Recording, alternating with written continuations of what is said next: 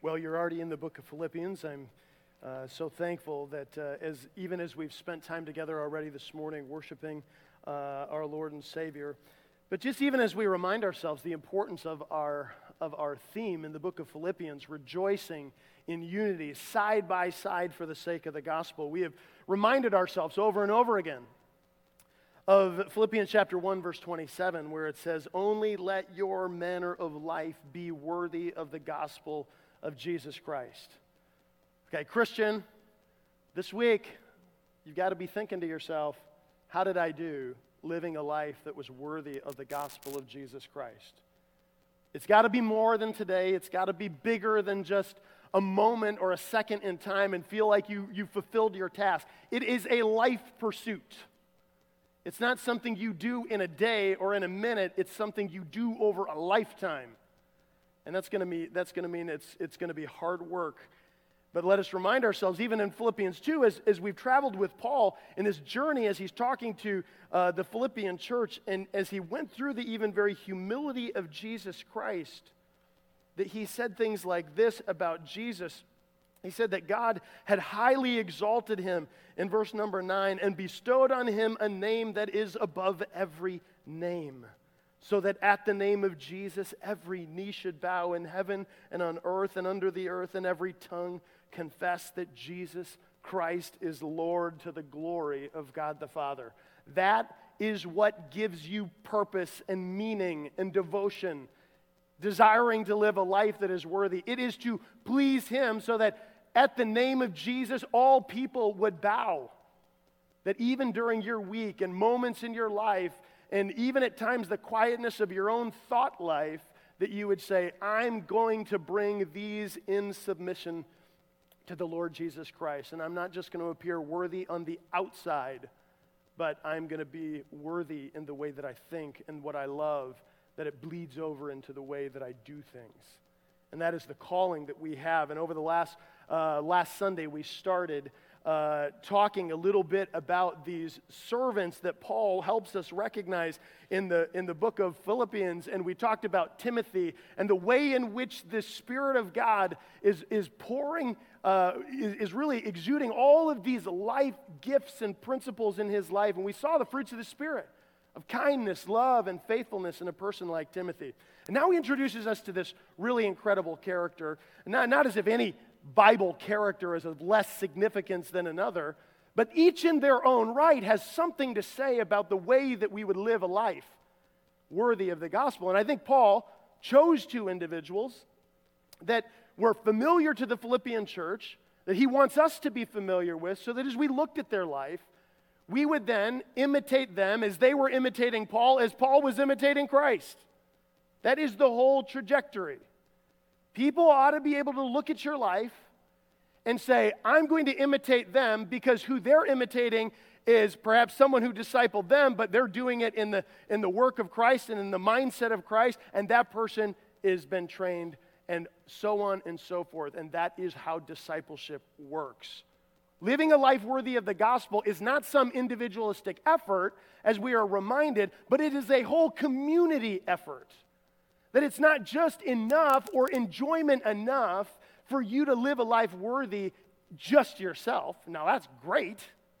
But when you get alongside other brothers and sisters in Christ and you see the work of the Spirit of God in their life, that ought to energize you. That means your conversations have to be more than just the superficial ideas of how is work and what's the weather and oh my goodness, we're in for a hot week and uh, you know the routine. It's got to be deeper. Where is the Spirit of God growing you? I'm not saying that's every conversation, but it ought to be interspersed in there in some of the conversation so you know how to pray, so you know how to care for each other, and that you are spurring each other on to love and good works. Well, Epaphroditus is kind of that character. But you know, you, you recognize something, and I, and, I, and I think we recognize this growing up. Uh, there's something powerful about the right, imitating the right thing. Have you ever done this? I remember when I was little. I mean, I was massively into basketball. I mean, that was just, I loved it. I mean, it was like I would play for hours and hours until I could beat my older brother. And once I beat him, it was over. I'm never letting him beat me again. But it was right at the time period. And, and some of you only get to watch the reruns of Michael Jordan, but I lived watching Michael Jordan. Okay? I mean, watching every commercial, every Nike commercial of Be Like Mike. I mean, I just wanted to drink a Gatorade just to feel like that. I wanted to, I wanted to, I, I, remember when I was out there on the basketball court and all of a sudden, all of a sudden I show up and I have a little armband. I have a little knee brace that looks like Mike. I mean, I felt like I was him, only just miniature. But there's something powerful, even the culture recognizes about imitation. Now, if that, if that illustration doesn't hit home to you, if you're a parent here and all of a sudden you begin to start watching your kids and they're, and they're little. Have you ever seen that when you're walking in the midst of the foyer and they come into the life of the body and all of you seen one of those little boys and their dad, they're dressed alike? And you're like, oh, that's cute. Like, that's when their kid thought they were still cool and then they got older. It's like, imitate who now? What? You want to imitate me. You don't even know you're old, Dad. Reality is, is imitation is something powerful. Being an example is something powerful. And you want to display a life of that within the community, but it starts within your life as an individual, with your friends, with your marriage, with your family. Let me tell you this you'll never do in the body what you're not doing personally or in your marriage or in your family. You just bring that with you here. That's all you do. Whatever you do alone, you just now bring it to the life of the body. And if that isn't strong and something vibrant that is imitating someone who's imitating Christ, then we will be weakened as a body of believers desiring to rejoice in unity and fighting side by side. Epaphras was one of those kind of guys. One of the things I love about Epaphras as, as we think about him is he's just your ordinary guy. Not much is even said about uh, Epaphroditus. And yet, you, you find, uh, we find together as we look in this particular book, as Mike has just read for us uh, this morning, uh, it, it's, it's interesting because you have, Epaphroditus has this. Uh, we're going to take a look at three particular areas of Epaphroditus. One, uh, just the fact that Epaphroditus was, this is a Greek name, demonstrates a level of his, of his, his, his Greek influence. Paul says this I thought it necessary to send to you Epaphroditus, my brother, my fellow worker, my fellow soldier, and your minister, and minister to my need. For he has, he has a longing for you all and has been distressed because you heard that he was ill. Indeed, he was ill, Paul says, near to death. But God had mercy on him, not only on him, but me also, lest I should have sorrow upon sorrow and I am more eager to send him, therefore, that you may rejoice at seeing him again, and that I may be less anxious.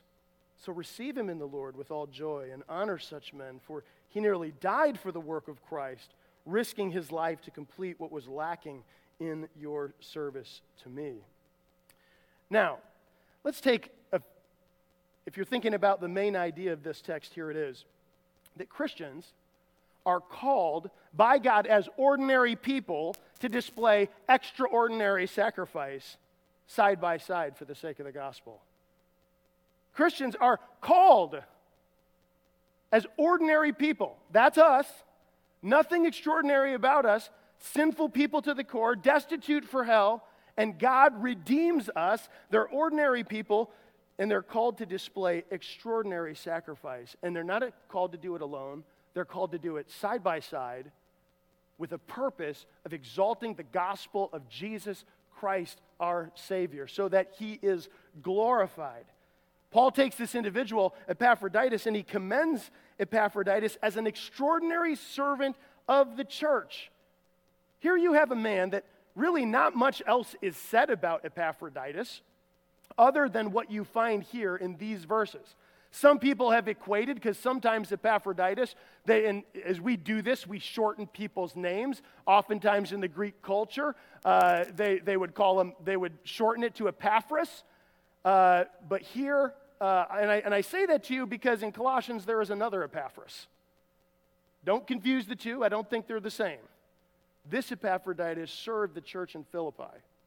This Epaphroditus was called as an ordinary servant to the church. He had, a, he had a longing to help this community of believers. And this is what I love about this is one of the things, uh, the main points about Epaphras that I think all of us could, could hold on to. You're going to look at yourself and you say, I wasn't taught by a Paul. I wasn't even taught by a Timothy. I'm just this ordinary person. I just showed up. I just, I want to be part of a community. I don't know exactly where I am, what I'm supposed to be doing, but I'm here. I know I'm, I'm, I'm with the body. I want to grow. You think, but I'm just, I'm just your ordinary, average individual. Can I just say to you, God is in the business of using the ordinary for the extraordinary. I mean, look at his 12 disciples. What they were said about them was here was a bunch of ordinary fishermen and a collection of people, and they made this note they had been with Jesus. So, what is it going to take to go from ordinary to extraordinary? It takes the work of God in the life of the individual who's destitute for hell to be redeemed, to be regenerated, and, and to repent of their sin. And all of a sudden, they become extraordinary. But it's not in and of themselves. You had no business being extraordinary for the sake of extraordinaire. Ooh, look at them. No, you're extraordinary because someone is in you working for you on your behalf so that you can imitate someone who's greater than who you are. Without that, we lose direction, we lose purpose, we all of a sudden fall prey to the cultural Western mindset of identity that I have to be someone great. Just ask somebody who they are and what they do, and pretty soon they start telling you, well, this is where I work, and this is how many degrees, or Please don't be about that kind of stuff. It's not about your degrees or where you went to school or whatever those things are that you believe gives a cultural accolade to your identity. Here's who you are, Christian, and this is all you need. You are in Jesus Christ by the power of the Spirit of God, not of yourself. So that the glory of God can be seen in you. So that you would think of yourself less and help people think of him more. It is that duty of Christianity that is the life of a worthy walk of a Christian, side by side for the sake of the gospel. Epaphras was that man. We're going to take a look at three facets of this text. We're going to first look at the, the man. Paul gives us these particular uh, ideas of this worker. He gives them now, one, on the personal side. Here's Paul's personal perspective. And then he gives the church's perspective, the Philippians' perspective. So let's start there. Here's what he first begins to say about this wonderful individual, Epaphroditus. He said, I wanted to, uh, he says, I thought it necessary to send you Epaphroditus. Now, just pause there for a minute, minute because what's happening here is Epaphroditus was sent to the, the, Apostle Paul to minister to his needs, to bring a gift to him, and spend as much time as Paul needed while he was in a Roman prison. Now, understand Roman prisons were not like uh, our prisons. They, at times, they, they didn't go and feed you three meals a day or whatever it was that they do and give you all these places. Other people had to support you so that even though you were in prison, you had others bringing and ministering to your needs so you could survive. They were less concerned whether you die or not. You're in prison, okay? You don't have some friends who love you, you don't have people who care for you. Well, rot in prison is kind of their idea.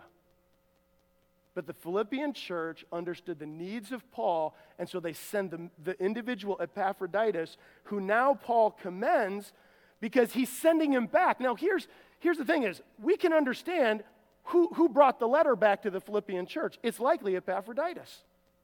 Because he's going to send Epaphroditus sooner than he's going to send Timothy, as we found last week. But Timothy he's going to send later, and now Epaphroditus comes back, and it's almost the idea of like they Epaphroditus comes in to the church service and he brings the letter to read, and their mindset is like, What are you doing back?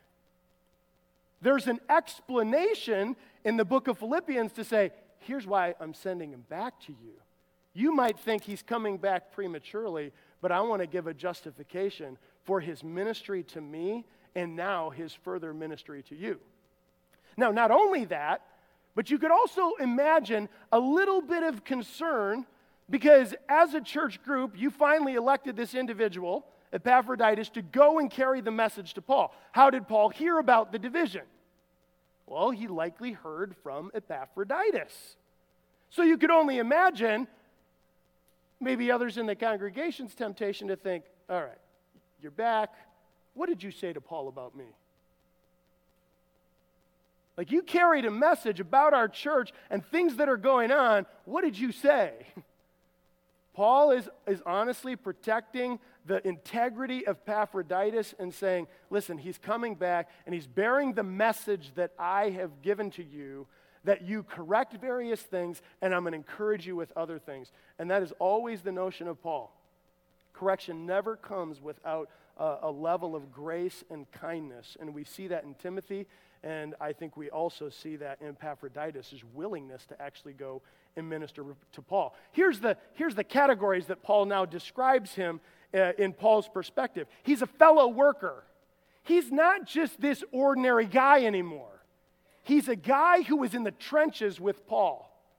He was a fellow worker. Notice this, he's a fellow soldier.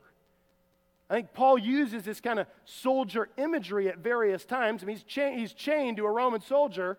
It's not uncommon for us to think, where would he come up with that? Well, he's looking around. What other kind of view do I have? Oh, there's another Roman soldier. He is a fellow soldier, and he is fighting with me.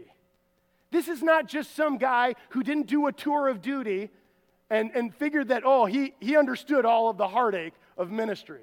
Here was a guy who went out to serve, and he, and he even got beat up a little bit, and even got ill, and almost came to the point of death and now he's sent back. And in some sense, I think what Paul is doing with Epaphroditus to the Philippian church is saying, You got a wounded warrior right here for the sake of the gospel. He almost died on account of what you sent him out to do for me and for you, what you couldn't all come and do.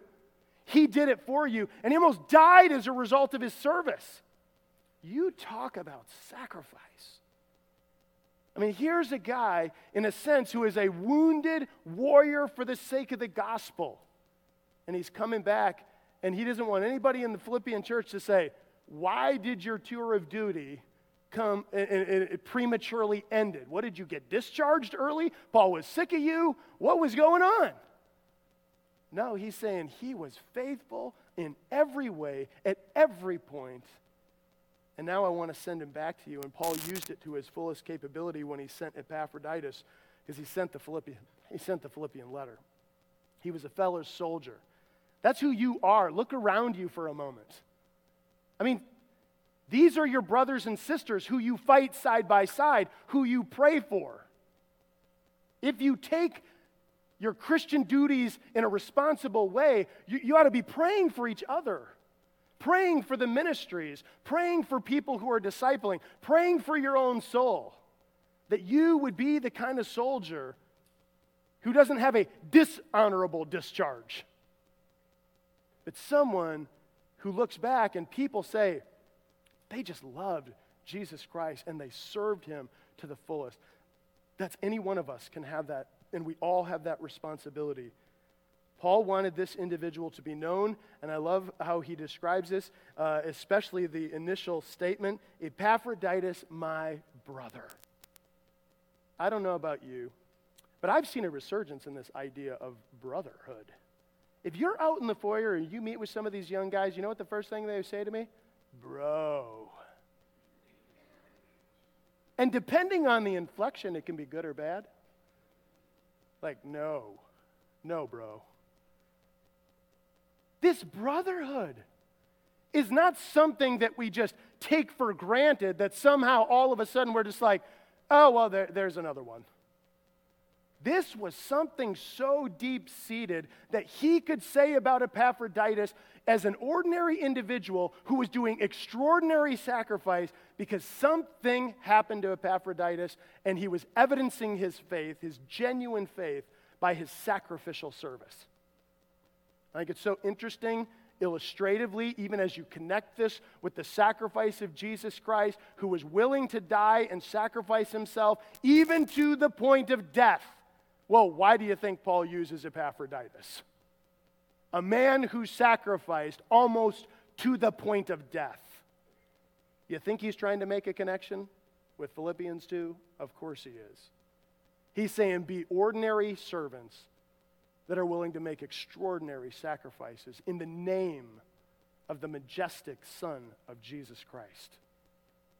Because if all you do is sacrifice so that you can find exaltation in yourself, that is not humility.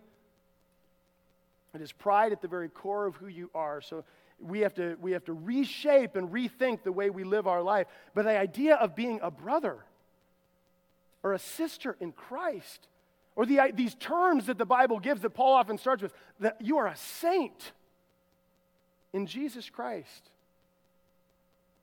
What he's trying to tell us is we are a beloved people. And I know in the midst of all of that, there are people in the Bible that are filled with all levels of carnality. I still try to wrap my mind around when he gets to the book of 1 Corinthians and he says, saints, because there's nothing saintly about what that's going on in that church. But I can tell you this that their saintliness was something that was so cared about by Paul and by God and by Jesus Christ and by the Spirit of God that he was willing to take people who were struggling even in carnal things and bring them back to the imitation of Jesus Christ. That's the calling of the Christian community to do together. And that's what this man was like. I bet it was probably hard, actually, for the church as they were gathering individuals who were willing to go. And all of a sudden, Epaphroditus, not much is said about him, but this was probably such a beloved brother. It's like, ah, oh, we want to send him, but we don't want to send him, you know? Like, we love this guy, and then we're going to be without him. Don't you feel like that when people are gone all of a sudden that you dearly love and they're gone for a period of time, and all of a sudden they come back and there's like, oh, you're here. You know, some people are so focused on everything that's going on in their own life that they'd never even recognize if their brothers and sisters happen to step away. Shame on us if we're not in tune enough with the body of believers to realize when all of a sudden, at times, people drift to a point and no one goes to find out why. We have to be a people who are so in tune with each other. Epaphroditus was that guy. When a need arose, now notice this. He wasn't, here's, here, this was not Epaphroditus' uh, uh, calling. Epaphroditus, we're going to send you like, like Timothy. You're going to go preach the word, set up the elders. Here's your single focus go minister to Paul. Do whatever he needs you to do, work alongside him, get him what he needs, and, and care for his soul as a representation of how we would want to care for him. Wow, what a guy. Christian, I wonder, could you have been chosen?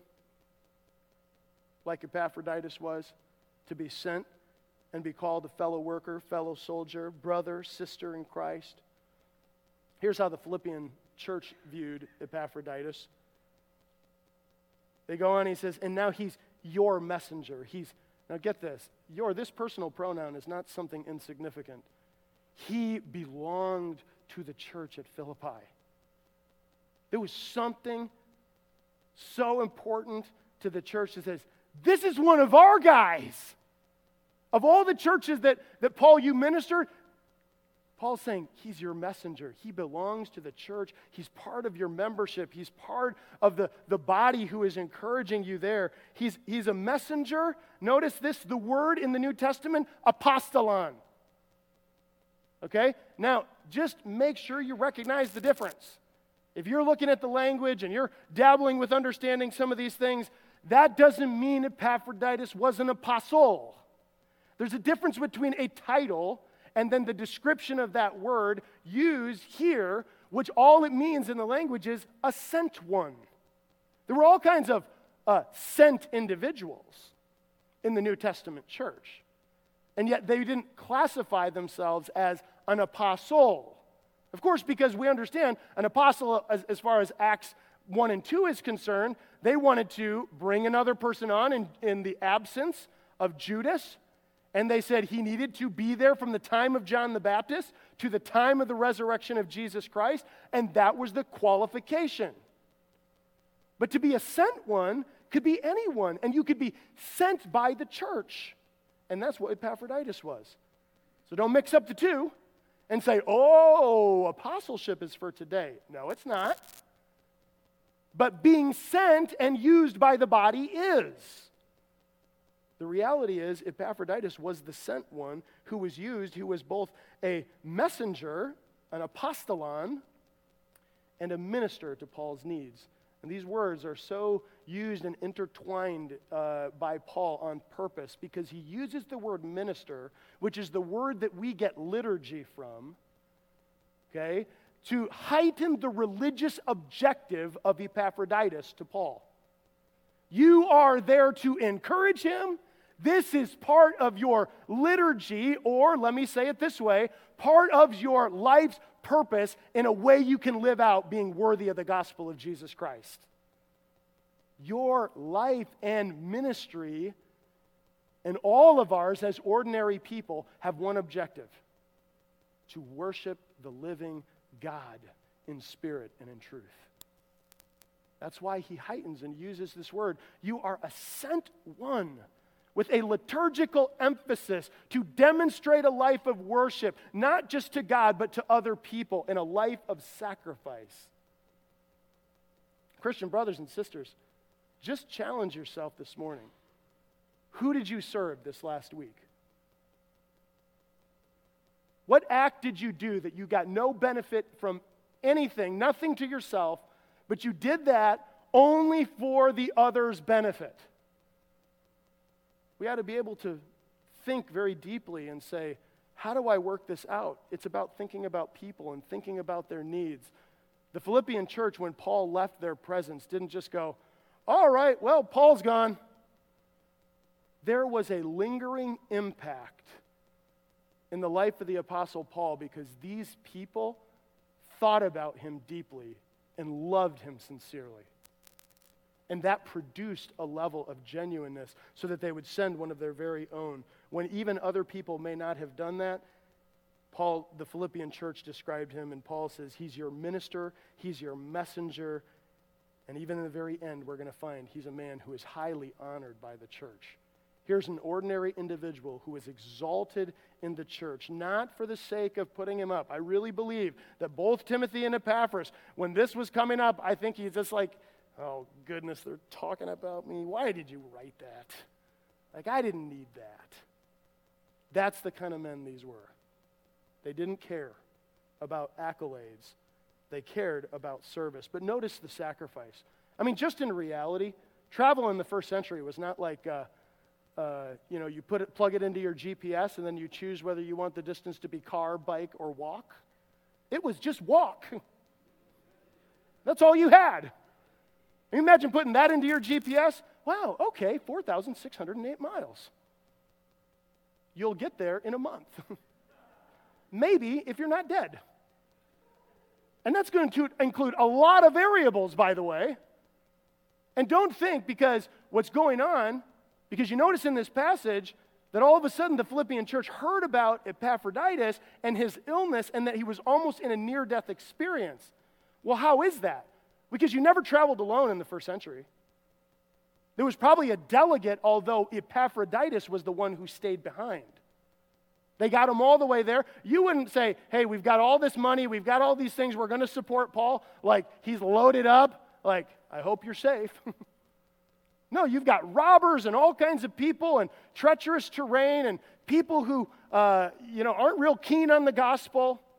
You sent a group of people and they got him there, and then likely some of these people reported back, but Epaphroditus stayed, even in the midst of that challenge.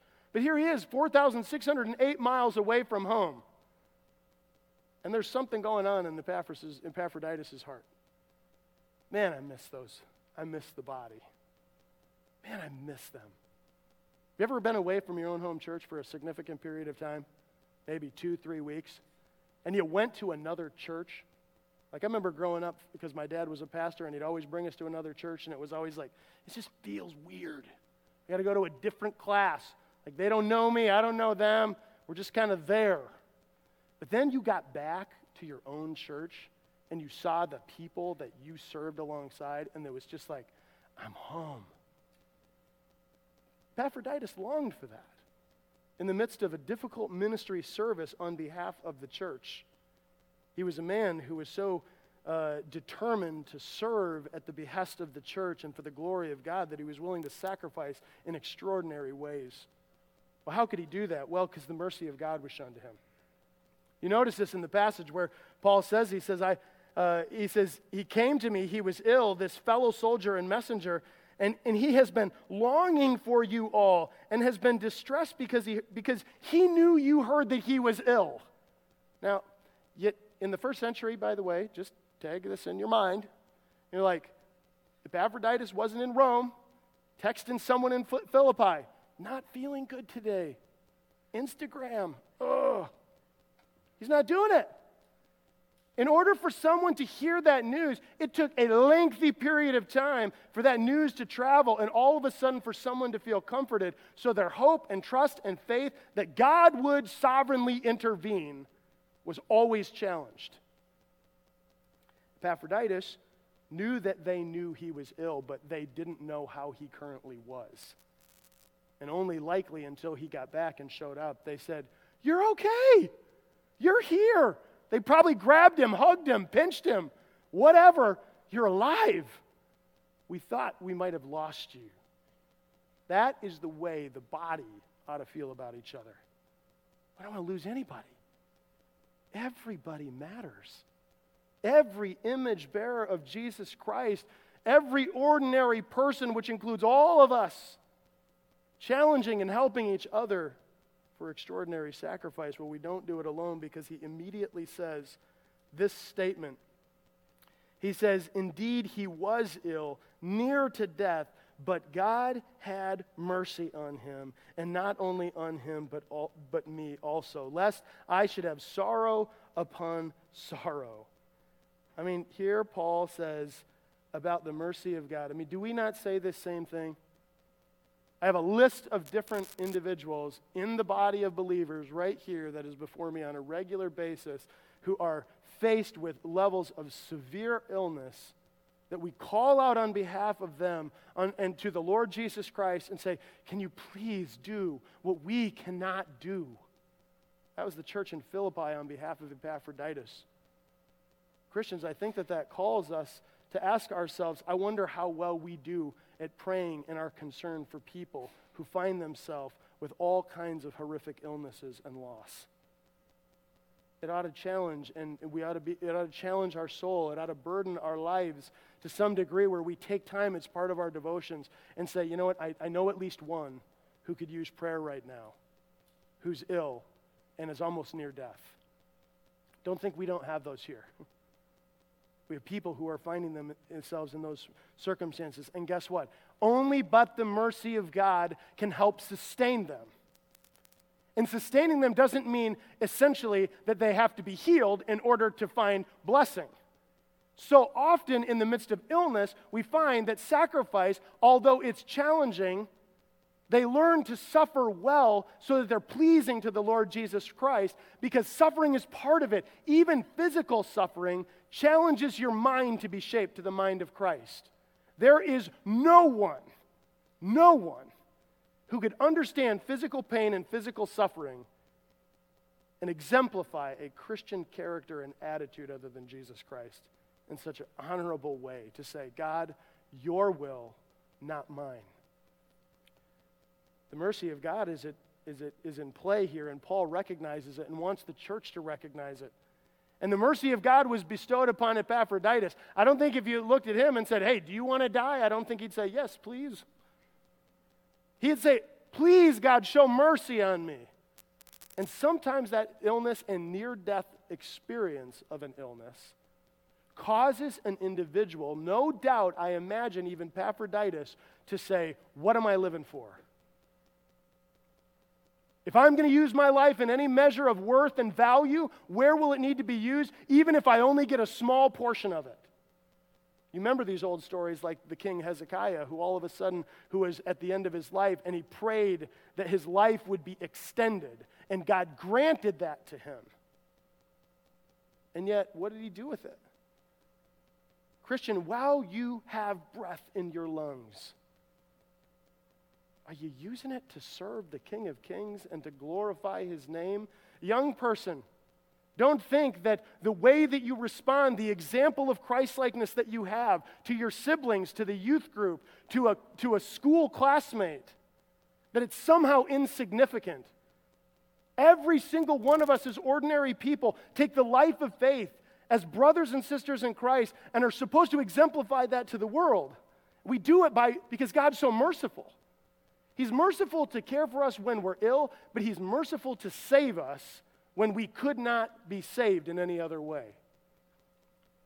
And Paul says it was the mercy of God, and he always attributes it. Notice this.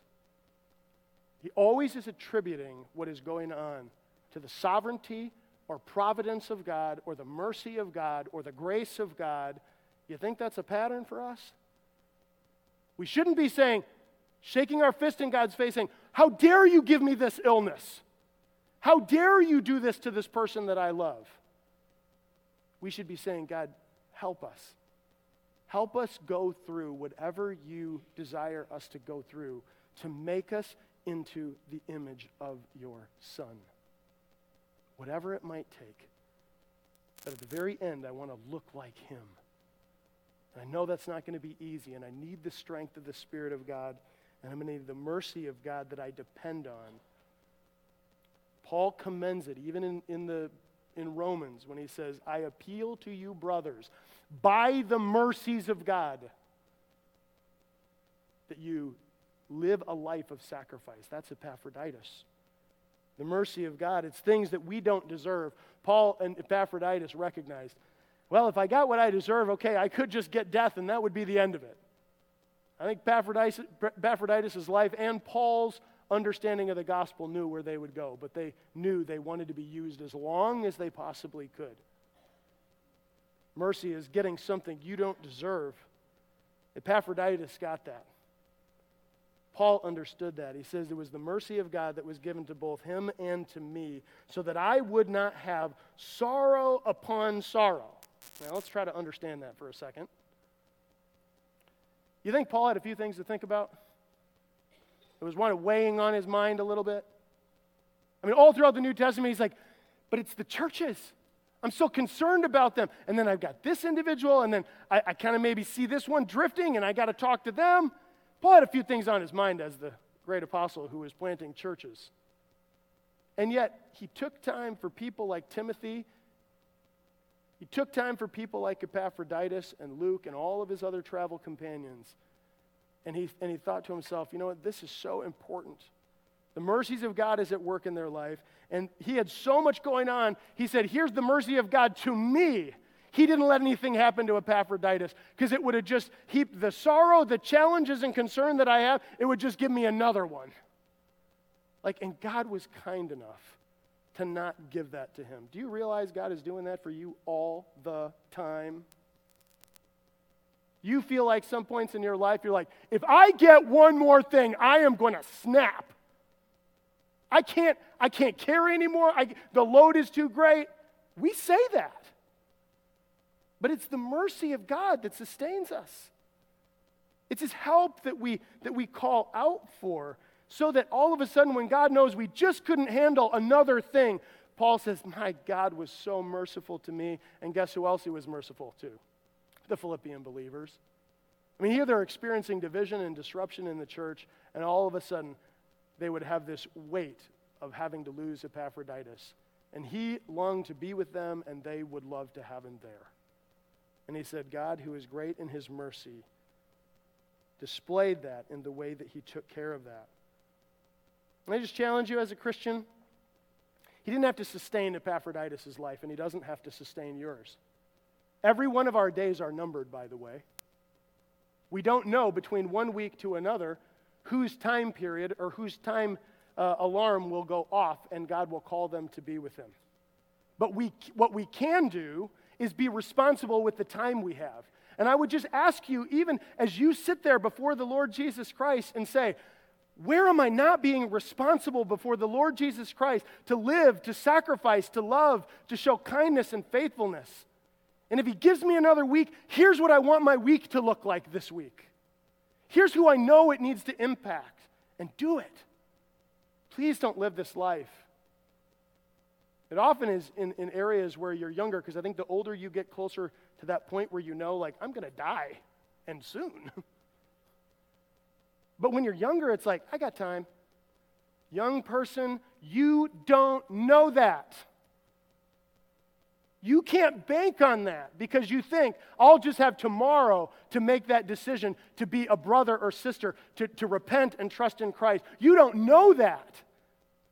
We don't know if all of a sudden someone who has heard the gospel, who has rejected it, will find themselves standing before Jesus Christ and hearing those horrible words Depart from me, for I never knew you. Oh, don't let that be you if you are here this morning. It doesn't have to be you. Jesus Christ came to sacrifice for you because he loved you so deeply. He wanted to show mercy to your soul.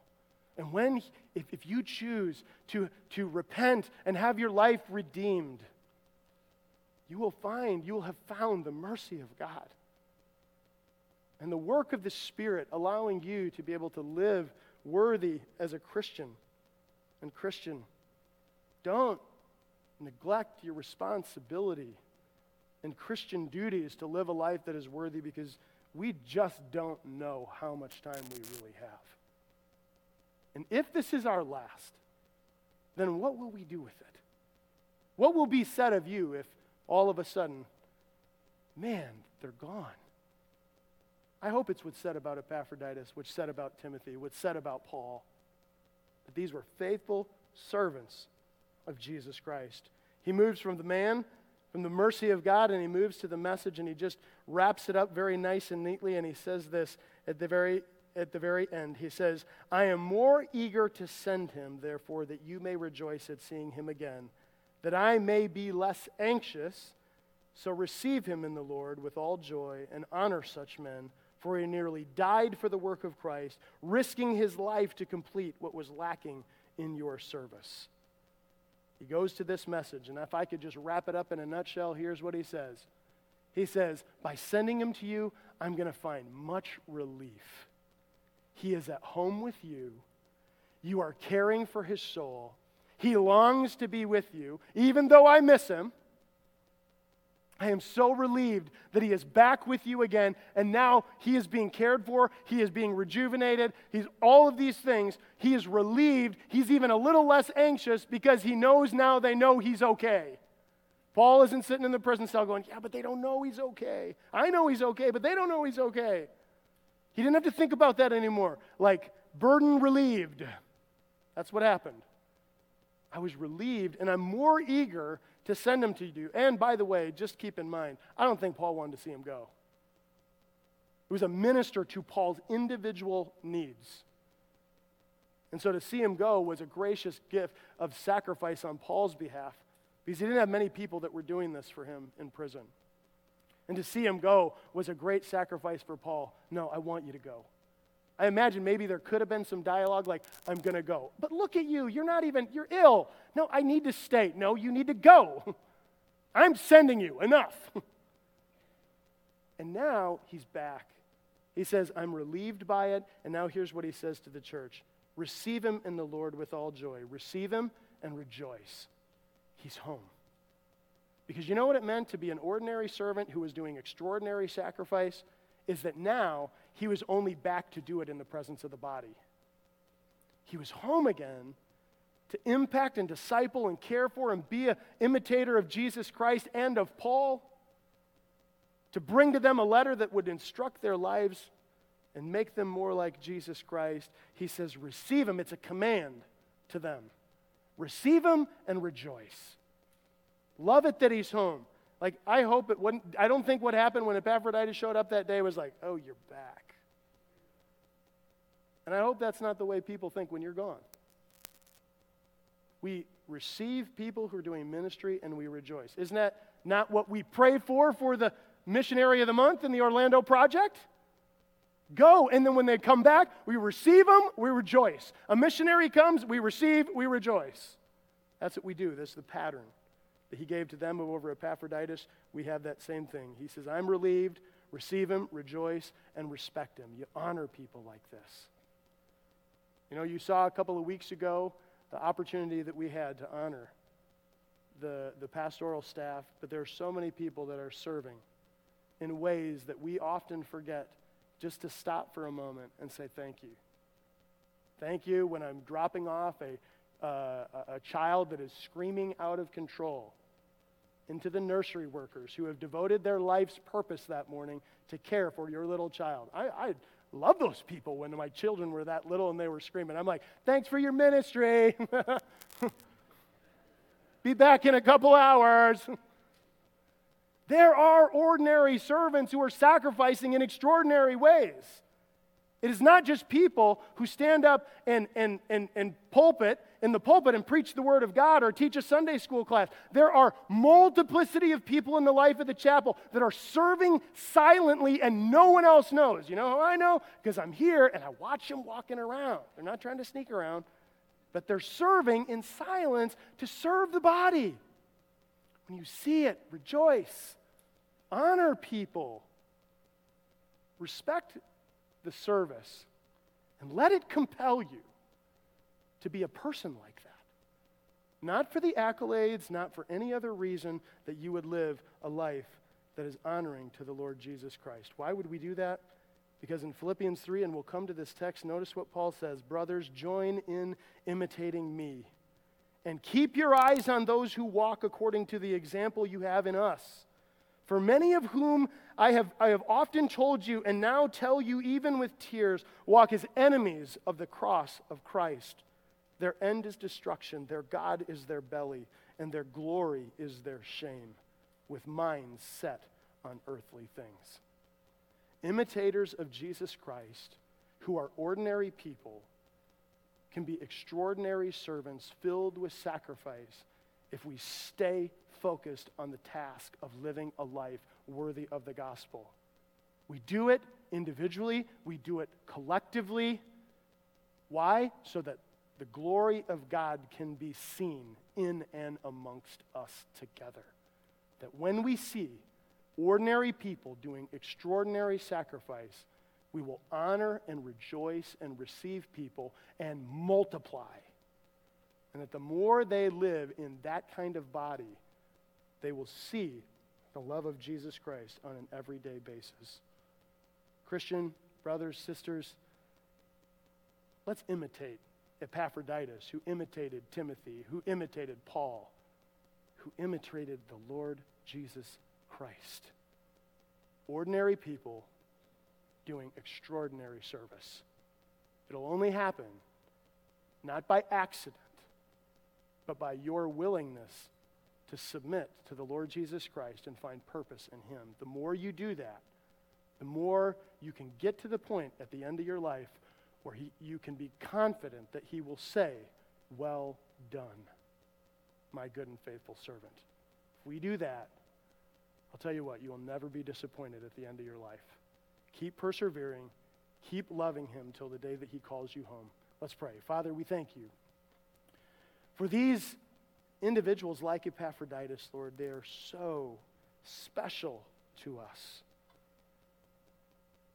We love the examples that they give and the way in which we ought to emulate their Christian character. But we know it didn't happen because of themselves, it happened because of the Spirit of God who transformed their life by Jesus Christ's willingness to sacrifice his own life. Help us to follow Jesus' model and live that life worthy of the gospel of Jesus Christ. In your name we pray. Amen.